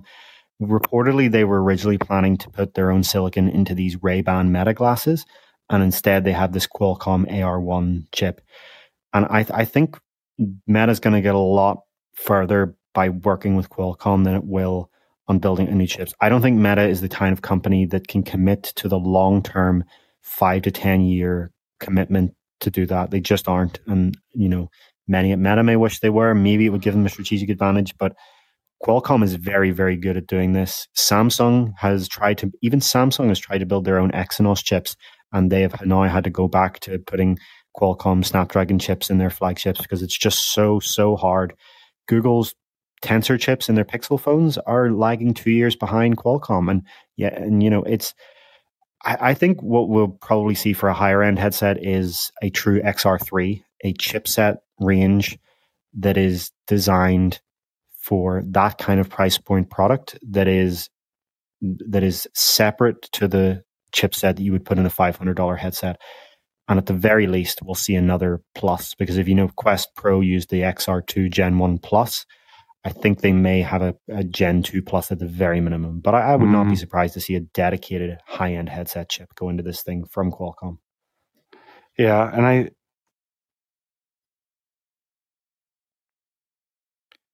Ian just lost connection there. Geek Godin in our comments, please let us know if you know the bit rate limits for Quest 2, 3's chipset decoding. That would be really fascinating to know. We're we're starting to paint a picture for people of Sorry, where things connection. are going long term here or not? How about now? Am I here? Yeah, yeah. Okay. We're starting to paint a picture for people of what is going to happen after gaming is the major use case. And we've seen people talk about multitasking, having the large hanging windows, and we've seen John Carmack take issue with that. But over the long term, five to 10 year thing, I'm seeing in our comments people talk about Snow Crash and the idea of the true metaverse where you've got avatars of all different kinds interacting and uh, there's layers upon our physical layer that you can choose which layers to see and all that weird sci-fi stuff. Like when you see this face you start picturing that we're actually on that path. And i think for our viewers here please come back week in and week out as we tell this story and really uh, get at its details and get at like the nuance here because we don't want you going and spending a couple thousand dollars as we did uh, on something like a Quest Pro, um, only to find it get kind of like a, a dead end, only to find it kind of be a, a, misuse of of our time and our resources. Even though it's pretty cool to do this, right? Like it didn't actually affect our day to day a whole lot. And over each next generation of headset, right? Over Quest 4, 5, Quest Pro 2, 3, all the vision devices we're going to have, and whatever other companies come with, they're all going to be tuned for various use cases from gaming to productivity to telecommunications uh, interactions. And right now, like the solutions aren't great, right? There, you've, you've only got a handful of choices that are even worth your time and effort. I see someone in our comments asking whether it's time for them to sell their Valve Index. And that's like a heartbreaking thing to think about where you've got to sacrifice a key piece of history, of technological history, in order to get the next device. But that is the reality. I've done it myself. I've sold old headsets that I wanted to keep because I saw it as this path to the future. But it's, you know, people are still doing this thing. They're going to be doing it for years to come, selling their old kit to get the new kit. And Quest 3 is going to be a great step forward, but it's not going to be a great step forward necessarily for this or for you know we're still wondering what the multitasking is going to be. Do you have any inkling of whether this thing is going to be capable of multitasking for us? Yeah it's capable of multitasking from what i tried. Um, i did try this in the same way that quest 2 and quest pro is. You can bring up a browser when you're in an app. What we need to test this in our review is how laggy is it? Because the problem is that theoretically yeah i can bring up a browser tab right now in quest pro and i can have this while I'm still talking to you and I don't have to close the app. But the problem is that it's the performance of that is so terrible that it's practically unusable. And what we need to know is can the XR2 Gen 2 chip change that? The, the thing that is not dramatically improved in the new chipset is the CPU. It's improved something like 33%. Compare that to the, you know, over 200% in improvement uh, of the, sorry, over 100% improvement of the uh, GPU, and it's just not as as good at all. You know, it's just it's not a dramatic change. That's the real strength of Apple's chips for now, is that their CPU is just so much stronger than anything that's in any Qualcomm product. When you look at the GPU, there's the GPU of Quest 3 and Vision Pro are a lot closer than you would think for their price, but the CPU is just a, a galaxy apart. Yeah, and so uh, if you go up from the chip layer that David Heaney is like really invested in understanding like what Qualcomm will come out and say our chips are capable of doing this. And then Meta will come out and say actually we're only using this this and this from the chip. And we have to do the job of explaining to you like through this marketing jargon that you'll get inundated with what actually matters for you the end user but this is also like we we we jump around on subjects we talk about software all the time we are I, I really feel like we're at the cusp of a golden age here of of VR still. Like it's really hard to not be excited about the time ahead because I think the the standalone hardware is coming into its own in this third generation of of Quest, right? Like Quest 1 and 2, you could you could see the sacrifices to get it to run on those systems Quest 3 and those few minutes of red matter, I felt like those questions were gone. Like this, this is feeling more like even the people, the developers, Vertical Robot, uh, the developers of Red Matter 2 said things like they called it console quality. And that's, they backed off calling it PSVR 2's quality, but they're closing in in a way that a lot of people didn't expect. For all those people that crapped on Quest 2's phone as having like phone like graphics, Quest 3 is going to open up a lot of eyes. And that's in addition to devs figuring out how to make content work across platforms in a way that like we haven't been able to get so far. Yeah, this is definitely this is no longer phone graphics. You really just can't call this phone graphics anymore. And it's an interesting analogy I think would be that it's kind of feels like it's at the level of PlayStation VR 1, except imagine if the headset of PSVR 1 was much much higher resolution. You know, that you can't make those direct comparisons because sure the PSVR one, you know, has this PS4 powering it, but it had such a low resolution display that it didn't really matter. It was like having glasses that are so blurry that it doesn't matter what you're looking at. You can't really see it in quality. We have a question Norman here, two dollars from Norman yeah, Robinson. I thought an XR3 chip was under development. Nope, there is absolutely no confirmation of that whatsoever. A lot of, to be clear, a lot of people either erroneously or uh, to get clicks or views or whatever called XR2 Gen 2 XR3 before it was announced as its proper name, but that was never what it was called. And if you the successor to the XR2 that is in Quest 2 and Pico 4 is XR2 Gen 2. Qualcomm does not uh, increase the number of the actual product name. These are product lines in the same way that it's like you get a new Intel Core i5 the next one is not called Intel Core i6. You know, it's like you just get the new the new generation of Intel Core i5. It's the same kind no. of thing. Now, what's interesting there is uh, the way David Heaney explained it is exactly correct, but that doesn't leave like it. It is possible that Qualcomm could pursue a whole new product line, call it the XR3, and it services some future super high end standalone use case that we have yet to see. But it is not the XR2 Gen 2, right? Like the we're there's like a high end mass market device chipset, and that's what it seems XR2 Gen 2, Gen 1 is meant to service. So eventually there should be a Gen 3, and it's in that same sort of class of device, right in the 300 to $500 yeah. range. Yeah, like the, the next chipset in the, as you say, exactly, the next chipset in this product line will be XR2 Gen 3. It's not going to go XR3. If XR3 is a thing, it will be a more expensive product line for Quest Pro 2 and other high end headsets that cost $2,000. It's not going to be, you know, Quest 4 presumably Which, will use the XR2 Gen 3. Yeah, and so, and, but the, we do get to some of our most interesting speculation that we're likely to have over the next year, where we start discussing that sort of situation, right? Um, Apple owns the technology that they're going to put inside of the Vision Pro. So, from the encoding and decoding of the avatars on down, Apple is like doing its own technology stack to secure all of that. It's going to be in both Qualcomm and Meta's best interests to own their entire technology stack when it comes to delivering things like this into headsets.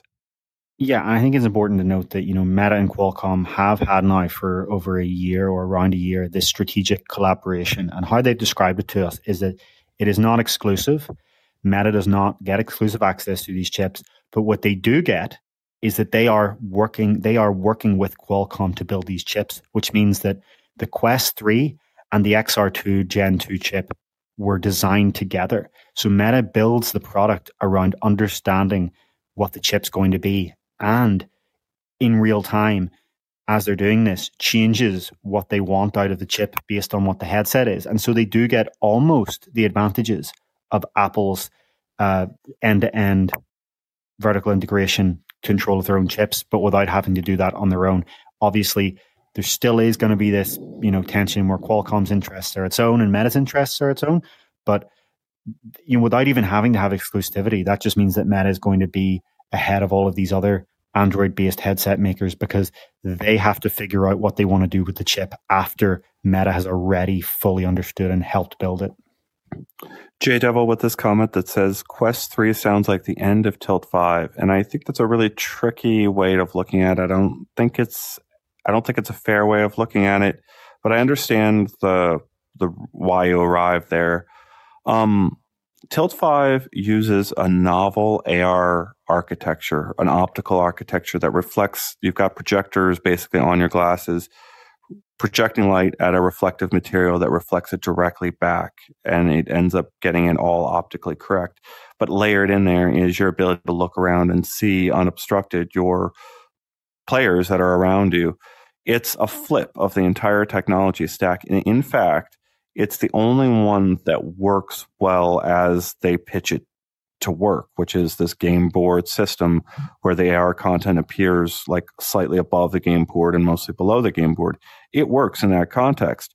What I think Quest 3 kind of closes the door on a little bit is the idea of the Magic Leap 2 and the HoloLens. I, I don't think those are quite necessarily as useful. However, I will say, hasn't there been progress in on the military side, uh, the military program for HoloLens? Hasn't there been progress there? Yeah, and they continue to still be products that are purchased by enterprise. I don't think that transparent AR is going away. It's just that it doesn't have any place in the consumer market anytime soon. Yeah, and Tilt Five being one of the maybe few exceptions that that is making a go at it as a startup. So they're they're not mm-hmm. a established company. We can't uh, expect them to be around necessarily for 15 years. They've, they've still got to prove themselves out as a small company, but they're doing something novel, very different than all these other content. But yes, they are going at the same ideas that we've discussed through the show of content that lives in the in the shared area between us. It's, Any comments you want to respond to before we move towards the end of the show, there, David? Yeah, I was just going to say it'd be interesting to see how Tilt Five survives once headsets that can do what Quest 3 do get down to 300 $250 and they get better pass through, I, I think Tilt 5 exists in a very short moment that may not last as long as they need and, to be able to build a big business out of that. That's fair. Um, what I would love to talk about with Jeri Ellsworth, so I've talked to Jeri, that's the CEO of Tilt 5, quite a bit very open CEO, very accessible, so we can ask her questions and get answers pretty uh, readily if we if anybody has any questions about Tilt Five. But I just I want to, I guess, off on our whole Quest Three discussion, saying that Jeri worked at Valve and she prototyped pass through AR, I believe, there years and years and years ago, and talked about this sense of just uh, I remember doing interviews with her where she just tried to describe why pass through video looks off. It, it looks, it feels off to kind of have that much of a delay on your content uh, as you're seeing it through through a pass through lens. And that is one of the reasons she pursued this architecture of Tilt 5 with pass through being com- done completely different. And I just, outside of Vision Pro, um, I have not enjoyed. Like I've I've seen her be a fortune teller for these other pass through experiences not feeling right, with the exception of Vision Pro feeling like it just felt really nice. Well, I mean, that's what I'm saying. Well, firstly, I would say the decision she made was where pass through was 10 years ago, and it's come a long way since then. I, again, I don't agree with you that there is a delay. I don't think there is latency that I see. The, the virtual objects were in the same exact position as the real room. There is still distortion though. Um, and that's something that, as you say, it's sold in Vision Pro. So the point I was trying to make is all it takes is for that to come down in price. So what's going to happen is are they going to build no, yeah, an entire business in the time that it takes these technology to come? You know, this has been a thing I've seen with uh, Rony Abovitz, uh, who was the founder and CEO of Magic Leap, where there are some people who are very invested in transparent AR technology that simply cannot see what's coming here, which is that yes, pass through is limited and flawed today, but it's going to get very good very quickly. And it's going to, the price of it being very good is going to lower very, very quickly. And I, I think you nailed it, and I want to talk about that with Jeri because I think she Rony talks in talks in like uh, very vague terms about Magic Leap's technologies, I think Jeri would probably offer some really strong if not pushback, but thoughts on on that. Uh, but I think she would at least uh, address it because I think they did. Well, you're, you're, I think you're right. You're you're painting out a path where uh, everything gets dramatically better very quickly on the pass through side of things. And over on the AR side of things, the pass through gla- the, the glass see through lenses, they're still struggling with very fundamental physics problems that are years away from getting solved. So it's going to be very tough. Yeah, I mean, I just uh, the way I'd put it is with Quest three, pass through is solved in the midfield and the far field, and with Vision Pro, it's solved in the near field too. And how long is it going to take for a headset to come at the price of Quest three that has a near, good near field pass through? A year, two years? Yeah, what a wonderful, what a wonderful note to I think leave our show off tonight because I don't think you're going to get an insight like David Heaney just offered us anywhere else. So uh, please think about becoming a member of uploadvr.com. Go over to our website, uploadvr.com. We've got the support button right in the corner. Support our work as we unfold the next steps of personal computing, help you make better decisions about how you spend your time and money, uh, point you to great places to spend your time with in headset. Thank you so much to David Heaney for his incredible work covering uh, Connect, getting in there, trying out these headsets, summarizing it for you despite the illness. Thank you to Harry, Henry, and Kyle for keeping everything going while we were out there checking things out. And thank you to our audience for tuning in. We'll be here next week with another massive show. Please share the link with your friends, and we'll see you in the future. Thanks everyone for watching. And as Daniel Leeper points out, Ian, there's still time for you to say Walkabout Mini Golf one more time. Um, I'm on I'm on mute. I can't do it.